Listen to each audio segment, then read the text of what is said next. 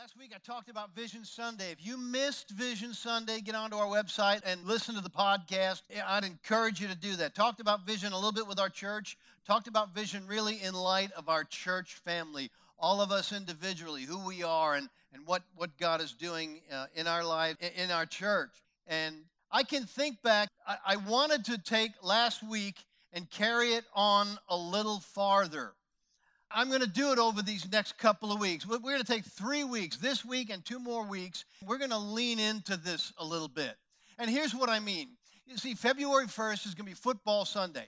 So uh, on Football Sunday, that's the first Sunday in February, not only are we going to focus on, on the Super Bowl, but we're going to we're going to actually listen to some of the guys who'll be playing in the game, some professional football players who love God with all their heart, and they are going to be sharing, and we're going to be celebrating that on that Sunday. Not only are we going to be doing that, but we're going to have a great time outside. Cornhole will be set up. Listen, you can come here as a parent, right? And you can tell your kids to eat cereal because the first Sunday of the month we always do cereal, right? You can tell your kids to eat cereal, and for breakfast, you can have a hot dog and a soda. So you can be a horrible example of a parent and it'll be okay because you're in church, right? It'll all be all right. Or, or you can tell your kids to drink soda for breakfast. On that Sunday, it's all going to be okay. We're going to have a great time together. Take advantage of this, not just with your family, but with your friends, your family. We're going to celebrate together. Really have a good time. Now, I can remember being in, in our church that I was a part of in Virginia for over 20 years before Karen and I moved to Florida, then came out here one of the things that we gave to people who became followers of Christ and became a part of our church family, we actually gave them a little book. This book was called In His Steps. This was written by a guy named Charles Sheldon. Charles Sheldon started a church not in New York City, not in LA, not in Chicago, not even in Phoenix. He started a church in Topeka, Kansas. Wasn't a great megapolis of, of a city in, in, in our country. It was a smaller, it was a smaller city. Charles wrote this book in his steps because he noticed in his church that he was building, that, that, that he had started and it was growing, he noticed that a lot of people came on Sunday morning. But there were only a few people who came on Sunday night. And it bothered him the difference between the two. Everybody was there on Sunday morning, but on Sunday night, only a certain amount of people came back. And, and, and he thought, he thought, you know, I've, I've, got to, I've got to lay a practical tool into my church where people will recognize more easily how can they practically follow Christ. Not just hearing about it on Sunday morning, but how, how can, in a more practical way, can he explain things to his church, how, they could follow Christ in a real practical way? And so he wrote this book, In His Steps. And, and it, it's a great little book. And for years and years, listen, there, over the course of time, the, he wrote this book in 1896. And in this book, out of, the, out of this book came the phrase, What would Jesus do? In, in other words, looking at this issue in our town, what would Jesus do? In our community, when we're talking about the homeless, we're talking about whatever we're talking about, what would Jesus do? And a hundred years later, you and I watched in our culture as the church popped out a bunch of teeth. This phrase surfaced all over again. People everywhere were using this phrase, well, what would Jesus do? And people everywhere, the Christians, they had these rubber, how many of you had one of those rubber things on, on your wrist and said, what would WWJD? Yeah. And so we saw it resurface a hundred years later. And that very thought, what would Jesus do? I thought as we're stepping into this new year and, and taking our Bibles, and so, some of us, and we have a red letter edition. In other words, in other words, when we open up our Bible, and, and every time it comes to the place where we actually hear the words, specific words of Jesus, it's written in red ink. So we can just look at our Bible and we know that this is wasn't Paul saying this, it was, or, or it wasn't Peter or. It, it was it was what Jesus said. And looking at the red letters in our Bible, if Jesus were in our culture today, and, and, we know what he would say because of what he said. And I'm thinking if he were looking at our culture today, and if he were looking at his church and, and he was thinking, uh, my, my church, my spiritual family, followers, but my followers, I, I have in mind how I want them to, I have in mind what I want them to do. I have in mind how I want them to live. And over these next three weeks, I want to look specifically at three things that if Jesus were to come today, he would look at and he would say, you know, what I had in mind, that ain't it. That's why our series is called That Ain't It. And this morning, I, I, I want to I wanna slip right into it. And we're going to look in, in every way. How many, listen, how many of you have, you, you gave someone a gift, you went shopping for them, you know some people are impossible to buy for right you went shopping for them and and, and you you you worked really hard and you really you, you went all over the place and, and and you finally came up with the gift and and you gave someone this gift and you feel like they they never really appreciated it anybody ever give a gift that was you felt was never appreciated yeah, I can relate. And I actually wrote down three examples of it. And two of them were, were of me not appreciating the gift that was given to me. Both of them um, when I was a kid. And, uh, and I, Karen told me I've already used those illustrations, so I can't use them. So I went to my third illustration. There was a Christmas when I was buying a gift for someone, and and you know some people are hard to buy gifts for.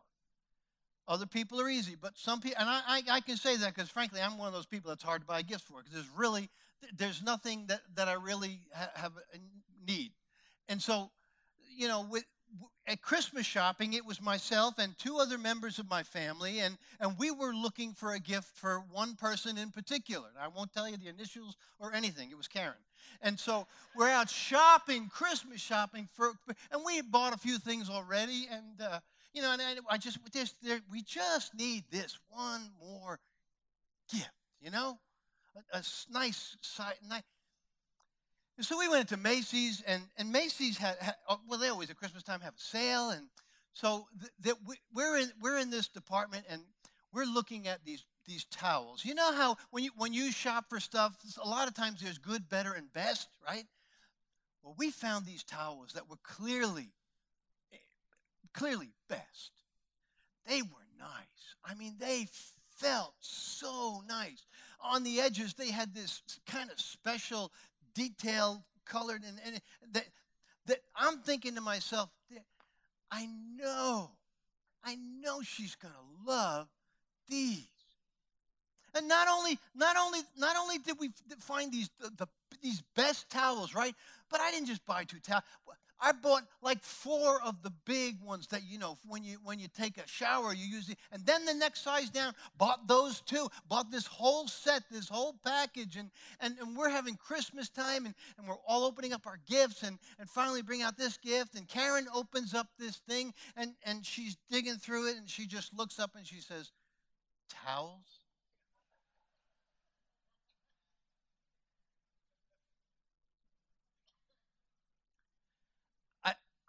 I guess I quickly learned that giving towels is kind of like giving a toaster or a vacuum cleaner.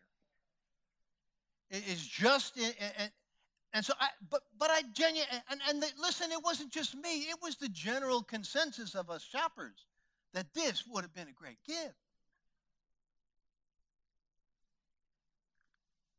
Jesus, he left his father in heaven. And he left heaven and he came to broken earth. And they tortured him. They twisted and ripped and tore his body, the Bible says, beyond recognition.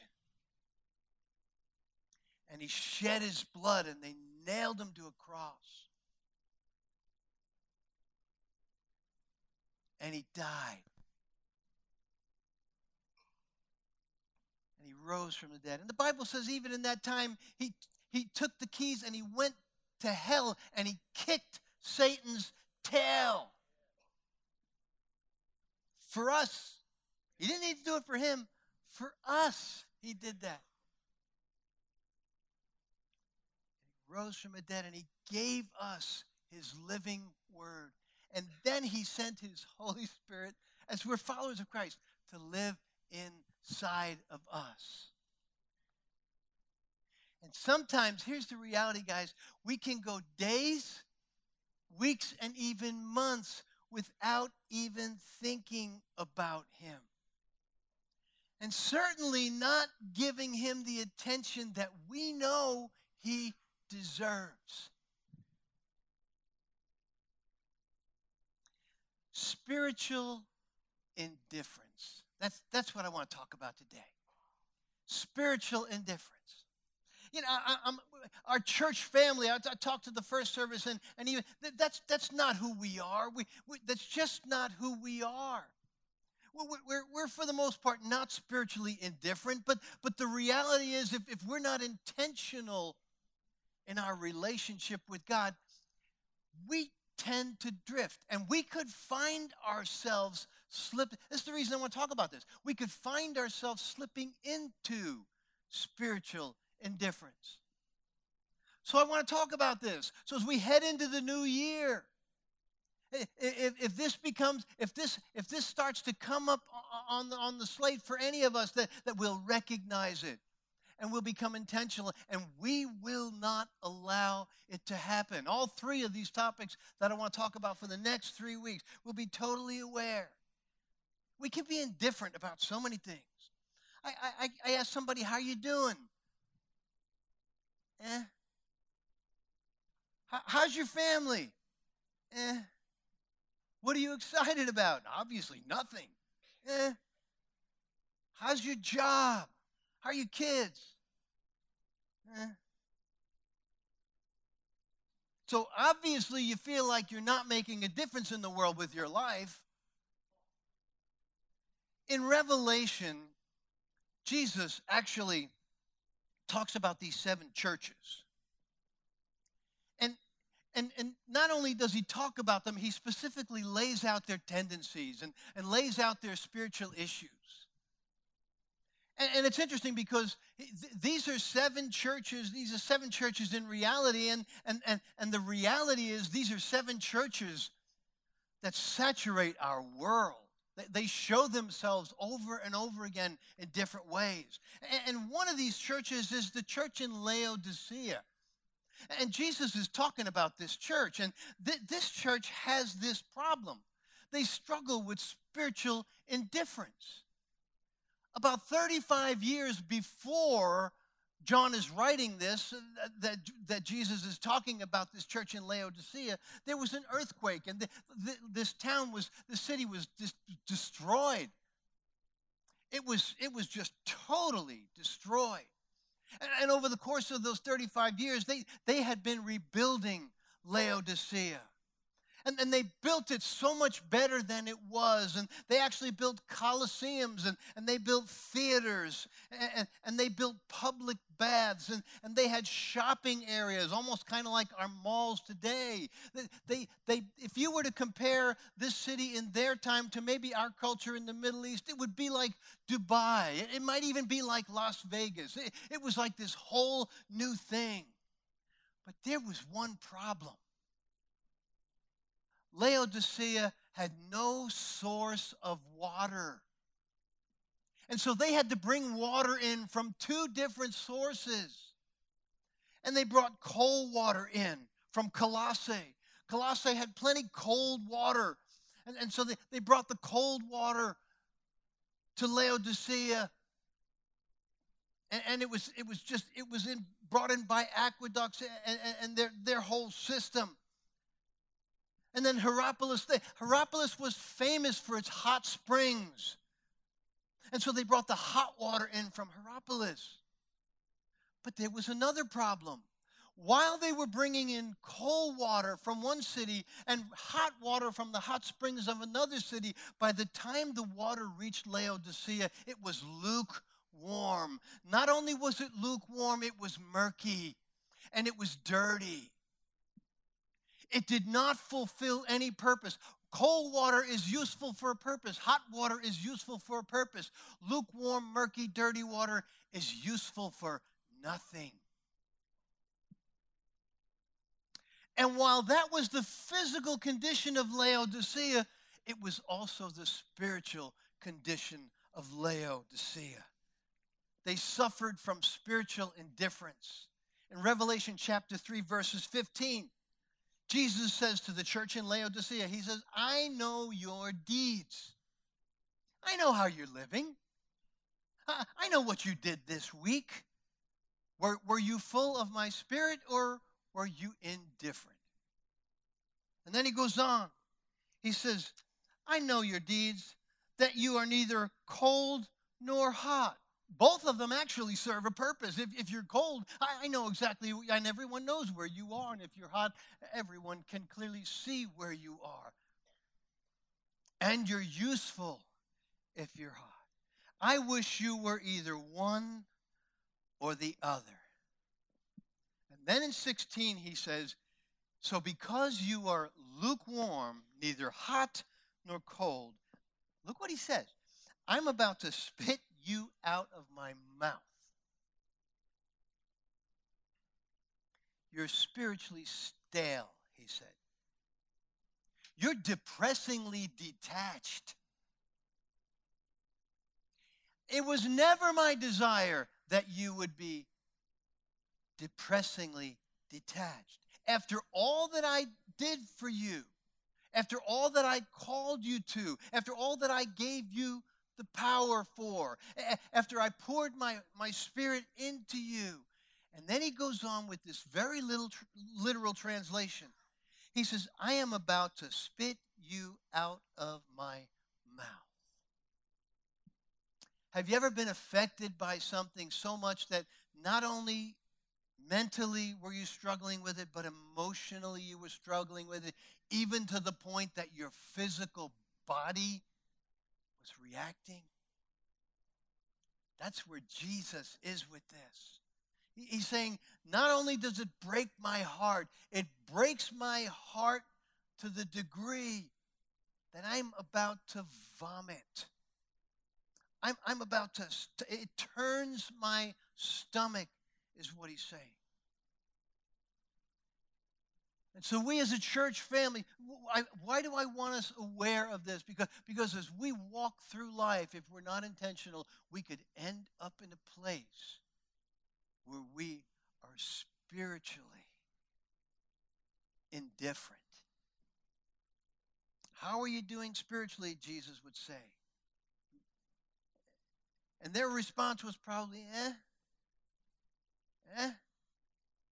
And Jesus would look at that and he would say, For my followers, I know what I was expecting, and that ain't it. Two causes of spiritual indifference. You're going to want to write these in your notes. We'll go through them quickly. Number one is self sufficiency. And in that very next verse, Jesus touches on it. You say, I'm rich, I've acquired wealth, and I don't need a thing whether you're wealthy or not, you're basically you're saying, I, I have all I need. I, I don't need an, anything else. I, I'm, I'm good. I'm, I'm self-sufficient. But then Jesus goes on and says, but you do not realize, and look what he says. He doesn't just, he doesn't just say, you say I'm rich, I've acquired wealth, I don't need a thing. And he doesn't go on and say, but that's really not true. He doesn't do that. He steps into a way that gives unbelievable clarity. He says, But you do not realize that you are wretched. This is Jesus talking. Wretched, pitiful, poor, blind, and naked. Does it get any worse than that? I mean, I don't know that you could add to that list to make it any worse. He's saying, look, you feel like you're okay you got it all, but what you're missing is the most important thing. I'm good. I got my car. I got my iPhone. I, I got everything I need.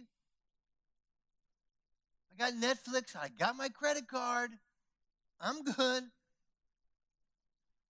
Your life is full of stuff, but it's empty of meaning, he's saying. He's talking to this church in Laodicea.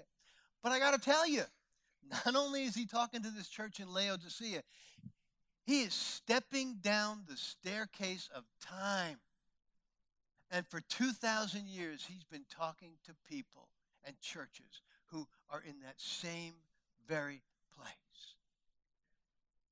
Why am I sharing this? I, I want to make sure over these next three weeks, as we look at these three areas, that we understand them so that we, as a church family, and that we as individuals never find ourselves slipping into these circumstances. The second one, second cause of spiritual indifference, is distractions of this world. Now, look, Jesus didn't just realize these and pop them out brand new. These same two things, self sufficiency and distractions of this world, started with the fall, and they we you can read them all through Scripture in situation after situation, all the way through into Revelation. There's nothing new here. This has been going, and, and so he stops and he makes us aware of this. Look what Mark says about distractions of this world. Mark says, but the worries of this life, in other words, the things that you have to take care of. And then he goes on to say, the deceitfulness of wealth. I got to stop there. I got to stop and talk about money. Do you know why? There are two extremes here when we talk about money, some people have read this passage of Scripture, the worries of this life, the deceitfulness of wealth. In other words, they read this to say that when God's talking about wealth, wealth here, he talks about the deceitfulness of wealth. In other words, they're saying God does not, if you want to be spiritual, you should not have money. You certainly should not be rich. On the other end of this spectrum, is you have people who become followers of Christ. And then you, you, will ha- you will have leaders who will tell people who are becoming followers of Christ, you know what? Jesus Christ is the King of Kings. Absolutely true. You are now a child of the King. Absolutely true. You should live like a king. Absolutely true. That means God wants you to be wealthy. And if you're not wealthy, there's something wrong with you. And you don't have enough faith. Absolutely not true. You have people on the two extreme ends of this, both of them living in the camp of untruths. Do you know what money is? It's, it's amoral. You know what that means? That money isn't good or bad. Money is money. Money is, Dave Ramsey says, money is just like a brick. You can take a brick and you can throw it through somebody's window and do damage. Or you can take a whole bunch of bricks and you can build a hospital that will, that will bring life into people's lives. It is amoral. But do you know what money does? It magnifies what you are. It amplifies what's in your heart. So if you're a bad person and you have a lot of money, you're going to do bad things with that money, maybe visibly, maybe not. If, if you're a follower of Christ and God is at work in your heart and, in your, and He's transforming your lives and He pours money into your life, He pours it into your life for a reason because He wants to amplify what you are. That's my detour. Let's go back to this passage of Scripture. But the worries of this life and the deceitfulness of wealth and the desires of other things that come in and, listen to this, come in and choke the word and make it unfruitful. I don't know about you, but that has been my story. And for many of you, this has been yours. There have been periods of time in my life, that's been my story. We come in on Sunday and we hear God's word, and we're challenged by his word, and we're moved, and we're inspired, and we're stirred. And then at some, and then we find ourselves out in life, and, and maybe we're dealing with a broken down car, or, or your kids do something that, oh my gosh, how, what were they thinking? Or someone gets sick or, or someone's in need or, or, or, there are bills that we have to and we get distracted and, and we move and, and we slip in and, the, and we choke out the word. At Camelback listen that's that's just not who we are. But here's what i know. If we are not intentional we could slip into that and find ourselves in a place that we are spiritually indifferent. See, in our culture, there are, there are many who, who, who love to grab onto that, that phrase I'm a Christian. I, I'm, I'm, I'm a Christian. I have my ticket to heaven. I, I've got this eternity thing in a place that, that, that I feel pretty good about. Or, or maybe I was baptized as a kid and, and, so I was baptized as a kid, and I really, you know, I'm, I'm pretty sure I'm going to be okay. Or I go to church every now and then, or uh, I have some sense of comfort. And the distance and the indifference in light of what Jesus is saying, really, if, if, if we're to examine it, it would, it would break his heart. It, it would tear his heart. How does indifference set in? Let's look at. You have six things right there in your notes. And we'll look, really, the first five are, are ones that we want to look at. And, and, if a couple of those are an issue for you, you will find yourself in, in, in the sixth position. The first one is we're more concerned with impressing people than living for God. now, I'm fairly intentional about getting my hair cut on a regular basis. Sometimes I let it go a little too long. I'm fairly intentional about looking decent up here with my clothes and being kind of dressed what I think is appropriate all the time. I did a wedding yesterday in Sedona, and I had a, a, a, a nice, I was killed, man. I was killer. I looked so good.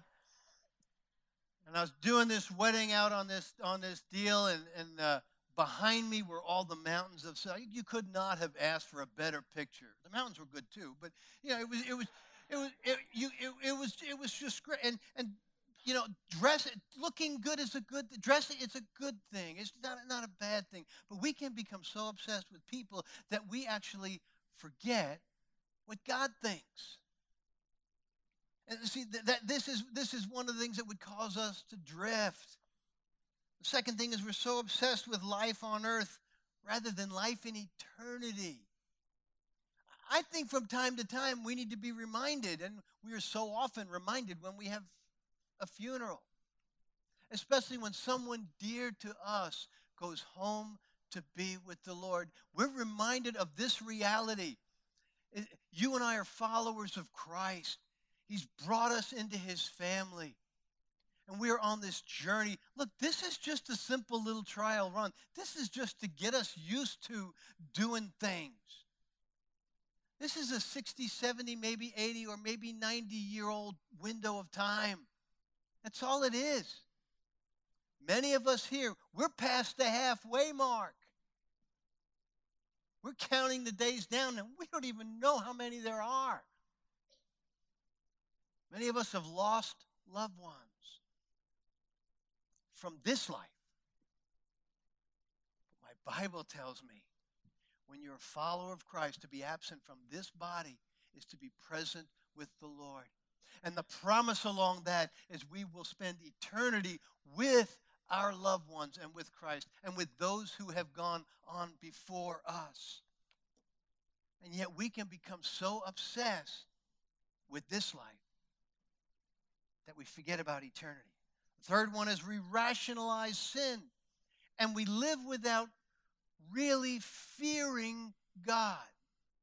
And that word fearing kind of it kind of has a negative connotation to us without without really fully understanding who without recognizing without reverencing who God is. And in our culture, you know what we do?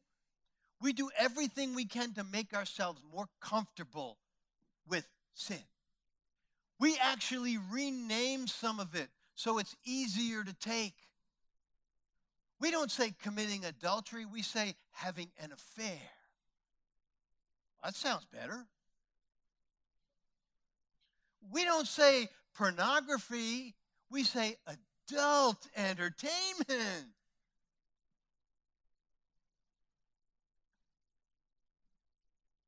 We give it a better name.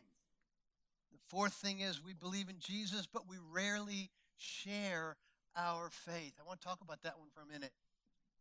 I should talk about all of them for a minute, but we just don't have that much time. We rarely share our faith.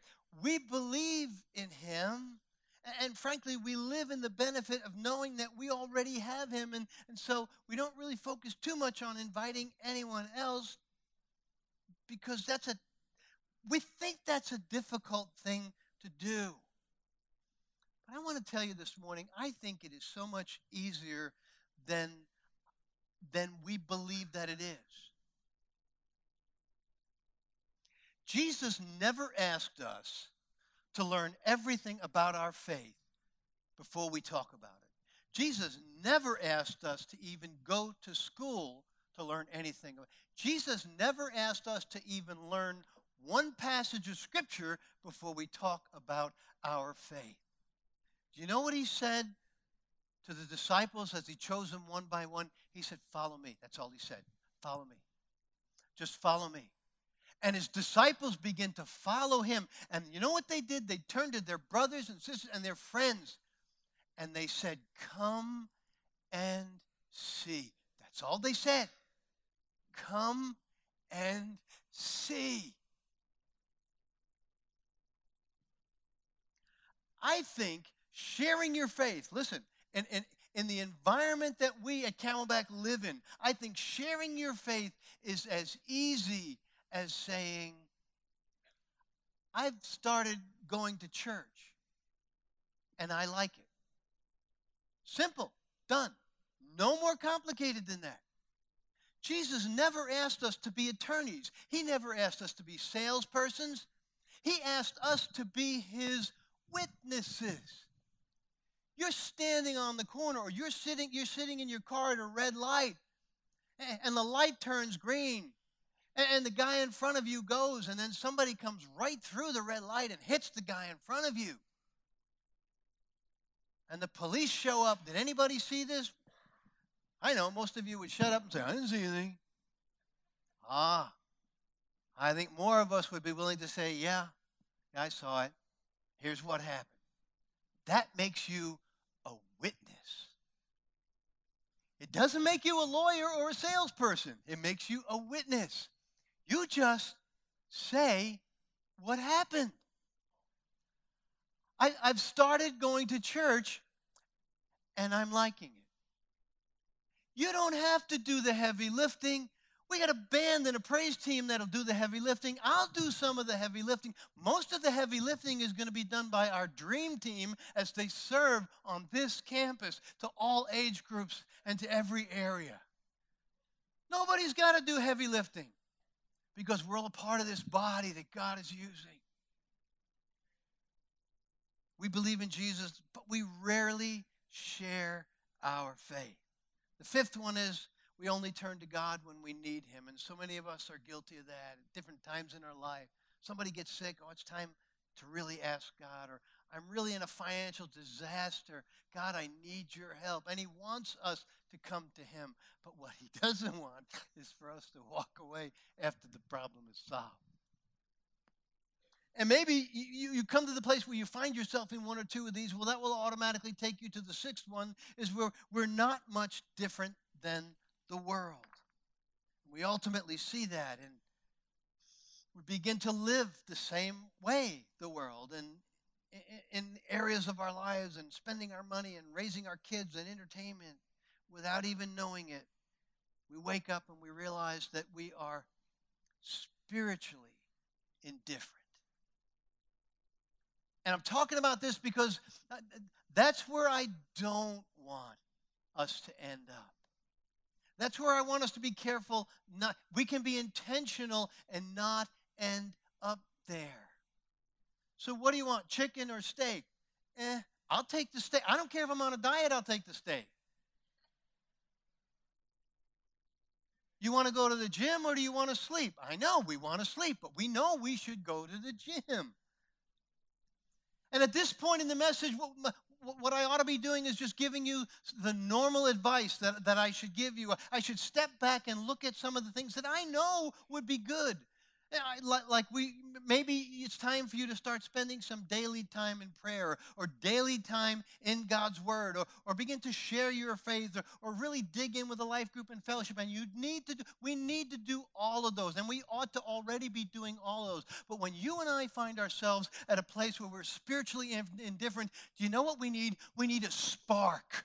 We need a spark to ignite a flame that's going to move us forward.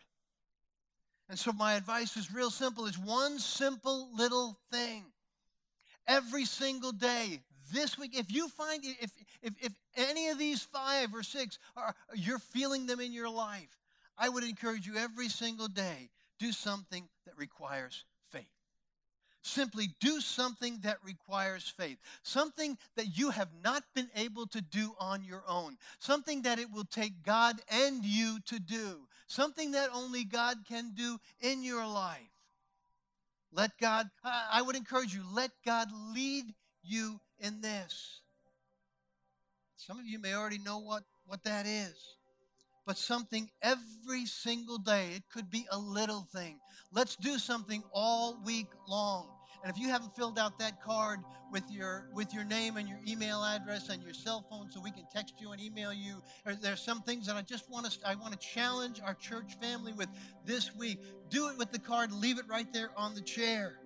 But let's not let's not walk out of here today and let our lives be like Groundhog Day, where we get up every morning and we do the same thing and nothing new happens. But let's let our lives begin to move along in the path that Jesus said, listen, you're my followers.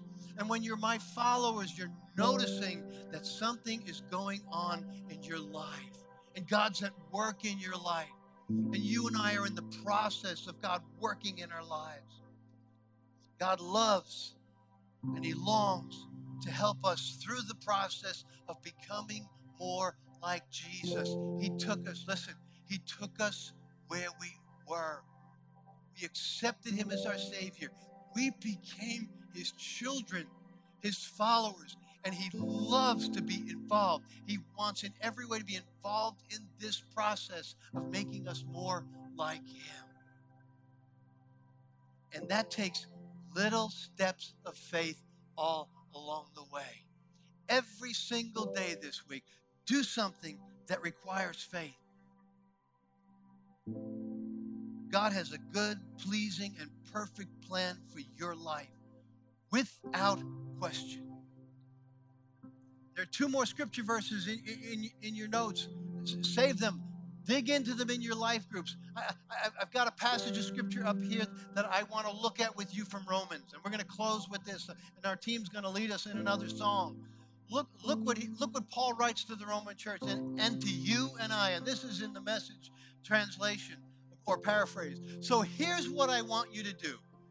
God helping you take your everyday, ordinary life, your sleeping, eating, going to work, and walking around and some of us spend a lot of time walking around, and walking around life and place it before God as an offering. Is He talking to us? Is this plain and simple enough, right?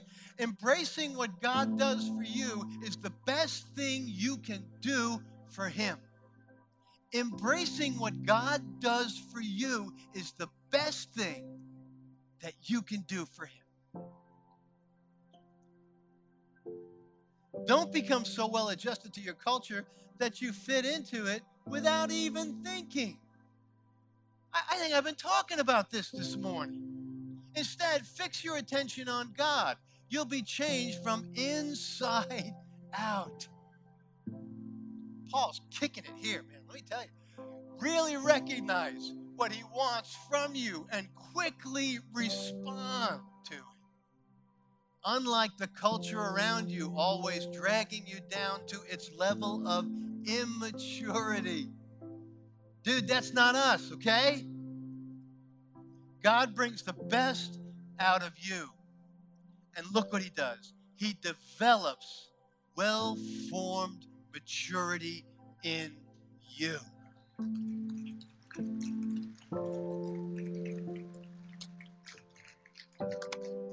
You want better than that? I got nothing. Let's sing together.